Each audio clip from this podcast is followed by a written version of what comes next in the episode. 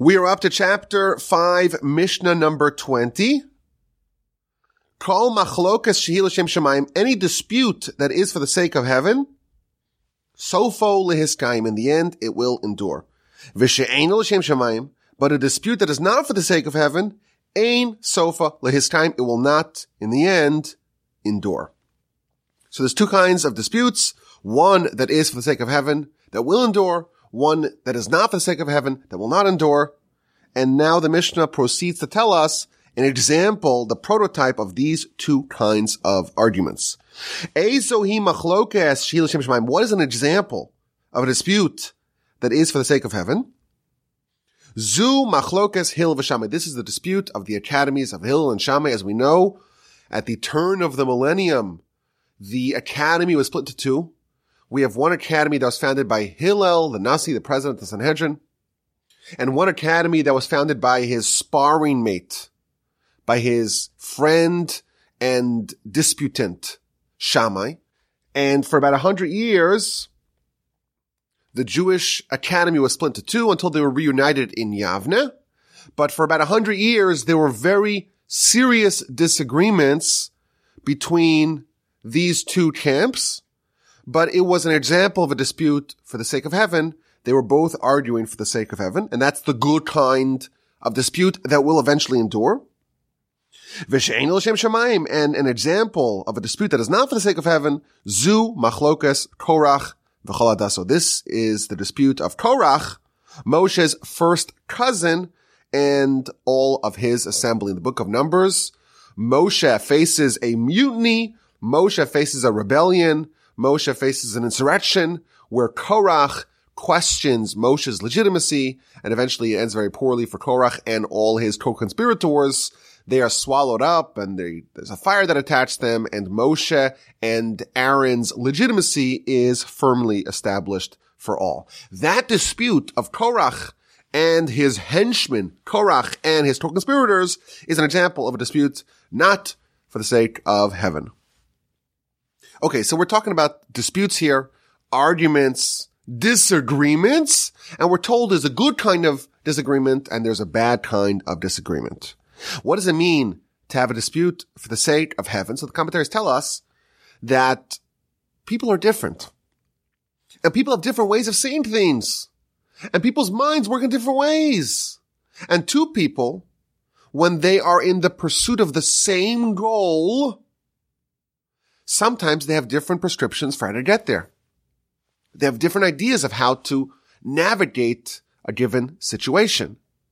If both are trying to find the same answer, both are trying to arrive at the same conclusion, both are seeking the truth, they just have different ways of getting there. That's an example of a dispute for the sake of heaven. It's not because they have skin of the game.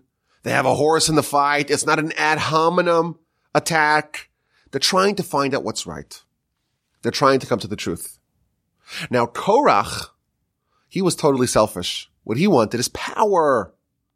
He wanted to reign. He wanted to rule. He had envy motivating him. Now, he actually framed it as him fighting for the public. It's almost like a politician. A politician says, I'm fighting for you. I'm on your side. I'm on your team. In truth, the politician wants power. Politician wants control. The politician wants votes. But they frame it as they're helping everyone else, and it's not necessarily a dispute for the sake of heaven. Korach went around and tried to rile up the masses to go against Moshe, and he told them, Oh, I'm doing this for you. Moshe is corrupt. It's not just Moshe who's special. We're all special. Moshe's no better than you and me. Moshe's part of the elite. He's part of the group of people who just wants to dominate us. That's what Korach was saying, but truthfully, all Korach actually wanted was power himself. He was simply power hungry and envious of Moshe, and that led him towards this dispute. It was not for the sake of heaven. Now I think it's interesting just to begin this Mishnah. The Mishnah does not say categorically that dispute, disagreement is bad. When we're pursuing here, what we're seeking here, is not monochromatic uniformity. In fact, we believe that there are 12 tribes. And we're told in the sources that in heaven, there are 12 gates and prayer can enter one of these 12 different gates. Meaning that there's different kinds of prayers and there's different ways to connect to God. 12 tribes, 12 different general philosophies of how to connect with the Almighty. Each tribe has its own unique way of doing it. Moreover, our sages tell us that Sinai was not a uniform experience. To the contrary, there were 600,000 souls present at Sinai, and there were 600,000 unique, distinct revelations. Each individual soul received a bespoke, tailored revelation from God. Our ideal world is not this, oh, quiet consensus, no one arguing, everyone just accept what everyone else does. That is not the Jewish ideal. We have a principle in the Talmud called Elu ve'elu. These and these. When there's a dispute, Hillel and Shammai, these and these, Elu ve'elu, these and these are both the word of God. They're both true. They're both Torah. In our world, only one of them could be the halacha. But in the spiritual world, they are both indeed true. In our world, you know, there are many different kinds of Jews, many different kinds of legitimate streams of Judaism, so long as they are all pursuing truth so long as they're all accepting of the 13 principles of faith, so long as they are all fastidiously adhering to halacha, you have one group that favors this kind of worship, one group that favors that kind of worship, one that makes an emphasis of Torah study more than anything else, and one that makes an emphasis of kindness more than anything else, and one that makes an emphasis of prayer more than anything else. But all of them are observing the halacha. All of them are in line with the general, so to speak, guardrails of the religion, and everyone has to find their unique voice. Everyone has to find their unique niche within it. When we start our prayer, the Amidah prayer, we say the God of Abraham, Elokei Avraham, the God of Isaac, and the God of Jacob. Elokei Avraham, Elokei Yitzchak, Elokei Yaakov.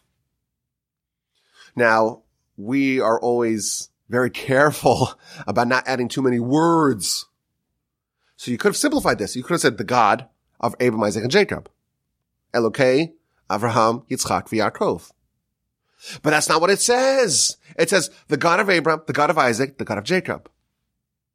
Why are we adding the unnecessary words? We could have simply said the God of Abraham, Isaac, and Jacob. Instead, we're saying the God of Abraham, the God of Isaac, the God, the God of Jacob. So the commentaries explain that these were unique relationships. Abraham, of course, developed a relationship with God, the God of Abraham. Isaac did not say, let me just follow what Abraham did. I'll just do the same thing. Isaac worked to develop his own unique way of relating to the Almighty, his own unique way of connecting to God. And he developed his own way, and that's the guide of Isaac. Jacob the same way. He too did not subsist with simply just copying, mimicking what his parents and grandparents did. He developed his own way of doing it. We believe everyone is unique and individual, and it's okay to be different. And Isaac and Abram were almost opposites, but they were both in pursuit of truth, both seeking a way of connecting with the Almighty, both trying to do the same thing and they had diff- different paths to get there. And that is okay. And that is in fact celebrated. Now, our Mishnah brings the dispute of the Academy of Shammai and Hillel as the example, as the prototype of a dispute for the sake of heaven. Not only is a dispute okay, if you study what the dispute was like, you find that there was an intensity to it. There was virulence in the arguments of Shammai and Hillel and the academies of Shammai and Hillel. In fact, the Talmud tells us that true Torah scholars, when they are debating each other, all of course in pursuit of truth, they hate each other. Because they want to defend their position. I see it one way, you see it the other way, and we're going to duke it out. I'm not going to accept what you have to say. I think you're wrong. And if you walk into, if you're ever fortunate enough to walk into a beis medrash, uh, to a study hall in a yeshiva, you see something that you've never seen in your entire life. You'll see a sea of students, all of them screaming on top of their lungs. Something you've never seen before. And they're doing it for hours. I remember when I was in yeshiva, I remember like I would, I would finish a, a session of study and like my, my voice would be hoarse. Like you've been screaming by a, by a football game or a soccer game, whatever they call it in England. And you're like, ah, I can't talk. And then you go back to war again the next day or the, in that afternoon, the next session. That's the way it is. There's intensity. This is not, oh, let me present my opinion like the United Nations. Everyone gets up and everyone claps nicely, politely. There's intensity to this. There's virulence to this. There's a, almost aggression to it. Talmud says the way to do it properly, it's not like a library. Everyone's quiet and respectful. The way to do it properly is the Torah scholars, when they are amidst the debate, they hate each other. But when they're done, they're the best friends. Because the people that you go to war with, the people that you're trying to find the word of God, the truth of God, that's the goal. Those people are your closest friends forever. You're united in the pursuit of truth. So debate and disputation and argumentation, these are all celebrated in our world, but there's a way to do it. The way Beis Shammai and Beis Hillel did it, that is encouraged. They are all doing it for the sake of heaven. Now, our Mishnah tells us that the disputes for the sake of heaven will endure. So Sofa his time will be upheld, will endure. What exactly that means? There are a variety of interpretations in the commentaries. The simplest interpretation is that the people themselves will endure. What happened to Korach and his co-conspirators? They all died. They did not endure. The Almighty does not like, does not tolerate disputes not for the sake of heaven. Disputes that are based upon selfish motivations. If you want to make a dispute and not suffer consequences, dire consequences as a result, you better make sure that your dispute is based upon the sake of heaven, not petty personal matters. Dispute is almost like a fire. And the fire can be a very good thing. It can be very constructive. If you don't have fire, you don't have the modern economy. You don't have the modern world. You don't have good food. You don't have anything really without fire. But fire can also consume and destroy. So disputes like a fire. If it's a good kind of fire, it's very productive. Otherwise, if it's not for the sake of heaven, it will consume and destroy those who participate in it.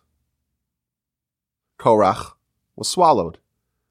Korach, part of his group, they were smitten by fire. Dispute's very dangerous when done not for the sake of heaven.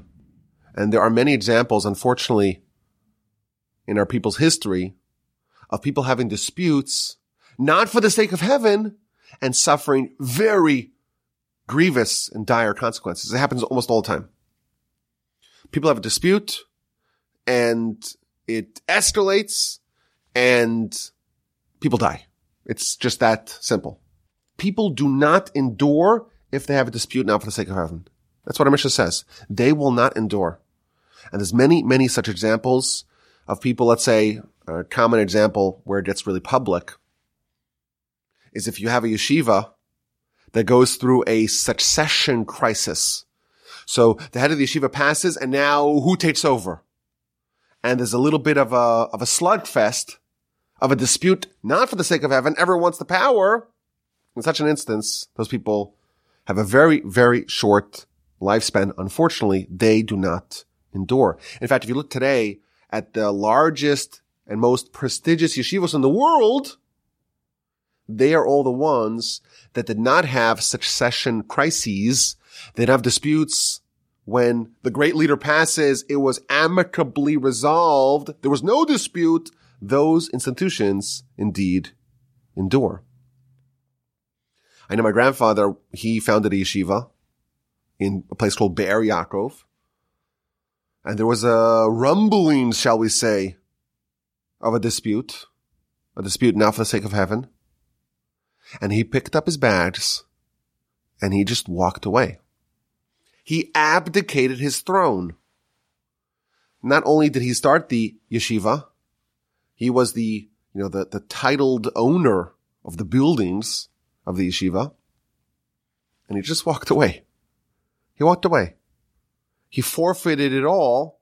He didn't want to participate at all in a dispute not for the sake of heaven.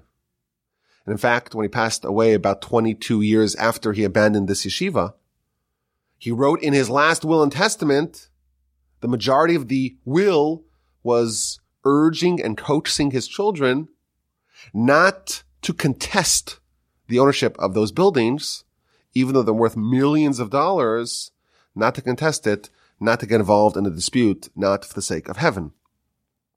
So that's one interpretation of what it means to endure and not endure. To endure means to, to actually continually exist. But if you're involved in a dispute not for the sake of heaven, it's a very bad thing for your longevity. You may die early. It's not a good thing to do. There's another explanation of what it means that a dispute for the sake of heaven will endure. Will endure will eventually arrive at the goal. Shammai and Hillel disagreed. The academies of Shammai and Hillel disagreed. The Talmud tells us that they had a three-year dispute regarding who the halacha ought to follow. There were hundreds of disagreements between the academies of Shammai and Hillel, and they duked it out for three years. This is like uh, what we had in America, like a constitutional convention in 18 or 1787. The brightest minds got together, locked themselves in a room to figure out what's the best way to make a government. But this is not, you know, 50 smart people. Think of like the, you know, 10,000 most brightest people who've ever walked this planet, locked up in a room 18 hours a day for three years, having this disagreement. Now we don't have the minutes of those disputes, but we do have the conclusion. After three years, they made no headway. The Academy of Hillel was still in favor of their position. The Academy of Shammai was still in favor of their position. And then a miracle happened. A prophetic voice boomed. Elu va'elu divrei Elokim Chaim. Both of you are right. Both of you are saying the truth. Both of you are saying Torah. Both of you are claiming the word of living God. However, the halacha follows Beis Hillel. The Academy of Hillel is the halacha with a few exceptions. The Academy of Hillel is correct vis-a-vis halacha, even though on a deep kind of philosophical and theological level, they're both saying the truth. And when they heard that prophetic voice, they had a resolution. The argument endured, meaning the goal was reached. They both wanted to arrive at the truth, and they both got what they wanted. The argument endured. The purpose of the argument was fulfilled. On a little bit of a deeper level, the Arizal tells us that in heaven, the halacha follows the academy of Shammai. On earth, we follow the halacha, the halacha follows the academy of Hillel. But in heaven, the halacha follows the academy of Shammai. And in the future, what that means exactly is unclear. But I guess post the messianic era, the halacha will flip and we're going to follow the opinion of Beis Shammai, meaning even the opinion that gets discarded will endure. Even the opinion that is rejected, Beis Shammai, we don't consider them when it comes to the opinion of Beis Hillel, of the Academy of Hillel. We had a hundred year war between these two academies, and the Academy of Hillel won. But this dispute will endure, meaning the Academy of Shammai is still Torah, and in fact, in some future existence, in some future epic, the Academy of Shammai is indeed the Halacha. My grandfather was fond of sharing a novel interpretation of Rabbi Israel Salanter on this Mishnah. And he said that you know, some people are so sure that what they're saying is just, is correct, is righteous. They're so positive about it. And therefore they're willing to fight until the death to maintain their side. Meaning that there's like, he, he's flipping it on its head. That if you have a dispute and you're sure that you're doing God's will, you're convinced, you're deluded maybe, but you're convinced that this is what God wants me to do. Someone like that will never yield. The dispute will endure forever. We have to be very careful, says Rabbi Israel Salanter, to not have any disputes for the sake of heaven. Because if you're so sure that this is for the sake of heaven, yeah, I'm positive, I'm doing what's right. I'm fighting the good fight. Someone like that will never achieve equilibrium, will never yield because they're convinced and they're deluded that this is for the sake of heaven. I'm a zealot. I'm a true fighter for a good cause and I'll go dying with, I'll be a martyr for it. And that's very dangerous. Don't be such a person that fights for the sake of heaven, meaning nothing gets through. No logic can penetrate. No reason can get through because you are sure you are fighting for the sake of heaven. Such a dispute will endure forever. And that is a bad thing. But I think in general, the takeaway of this Mishnah is that arguments are good. It's a good thing, provided that you know how to do it. If you go to yeshiva, yeshiva is just all arguments, but it's not personal. It's not personal. I can tell you, I think you're a fool. I think you're an idiot. I can tell you that in the yeshiva. That's, that's okay. Why? Because that's the way it works. We're trying to figure out what's the truth here. And you're saying nonsense. You know, when I left the yeshiva and moved to Houston and I kind of miss having good arguments. I really miss it because people today, like in the world at large, arguments get so personal. Everyone gets so offended. To me, it's not offensive at all. I'm so used to it. We, we did it for, for a decade, just arguing all day. And to me, I'm, I'm trying to argue for the truth. And if I'm wrong, okay, I'll yield. But if I think you're wrong, I'll tell you you're a fool. I won't actually do that because people take it too, too seriously. But you know, I love when I, I would give a lecture or give a talk, record a podcast, whatever it is. And then someone would say, Rabbi, you know, I don't want to offend you. Uh, I, I, and they're tiptoeing. They're tiptoeing. Well, well, maybe I disagree. Don't do that. Tell me, Rabbi, you got it wrong. That's what I want to hear. You're absolutely wrong and I can prove it. That's what I want to hear. Come on, come at me. Bring it at me. Come on, I'm ready for it. People are not accustomed to this kind of dispute. They're not accustomed to a dispute for the sake of heaven. It's not me attacking me. I'm trying to find the truth. You're trying to find the truth. We have different ways of seeing it. Let's duke it out. We don't take things personally. People today just don't know how to have a good argument, and that is very unfortunate. You know, people, political arguments are just so unproductive. Have you ever seen a political argument that one side said, you know what? You convinced me. I, I actually buy in. It's never like that. Why? Because it's not an argument for the sake of heaven. They're not arguing on the merits. It's kind of a tribal argument. And you have to support your side. We have to learn how to have a good fight. You pursue the truth. It's not personal. If you're wrong, no big deal. It's not painful for you to admit that you're wrong because you weren't, it wasn't you who was being debated. It was a position in pursuit of truth. It turns out that was wrong. So what? I have to make a right turn and not a left turn. Oh, I made a mistake. I made a right turn. Okay, that's fine. Or I made a left turn. I, I just adjust. No big deal. We're just trying to get to the destination. It's not personal at all. We're trying to align our brain with God's brain.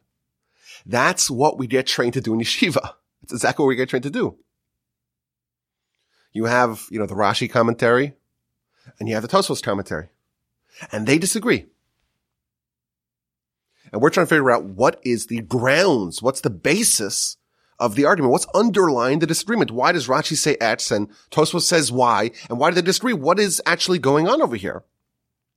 We're trying to kind of take apart the anatomy of the dispute. There's one position that's the underlying disagreement or difference between the two, and it gets manifested into two different ways of seeing how the Talmud works. We're being trained to kind of approach the argument logically. What's actually at stake here? What is the disagreement? It's not personal. And then we have in, in, in the Talmud itself, one opinion of the Talmud, a second opinion of the Talmud. A question, an answer. What was the assumption underlying the question? And how was that assumption addressed? Was it, was it rejected? Is this particular example not a good example? Kind of learn to break things down. We learn the architecture of thinking. There's a question. Okay. What are the three assumptions of the question? A, B, and C. On which of these assumptions do we have any evidence? We try to kind of poke and prod at the assumptions to find where the weakness is. This is all like logical and it's all in pursuit of truth. Arguments are okay. Individuality is encouraged. The idea of conformity and uniformity and outsourcing your thinking to others. Those are not Jewish ideals. But you have to know how to have an argument. And we're told the most important thing is the goal. Is the goal the sake of heaven? Because if it is, it will endure. Otherwise, it will not endure. That's how to have, how to have an argument. Both sides want the same goal. They just have different ways of getting there. Therefore, they could duke it out. They could argue. It's okay. It's all okay. It's not personal. It will endure. Do you agree? Do you disagree? Do you want to have an argument with me? Send me an email and let's duke it out. My email address is rabbiwolbe at gmail.com.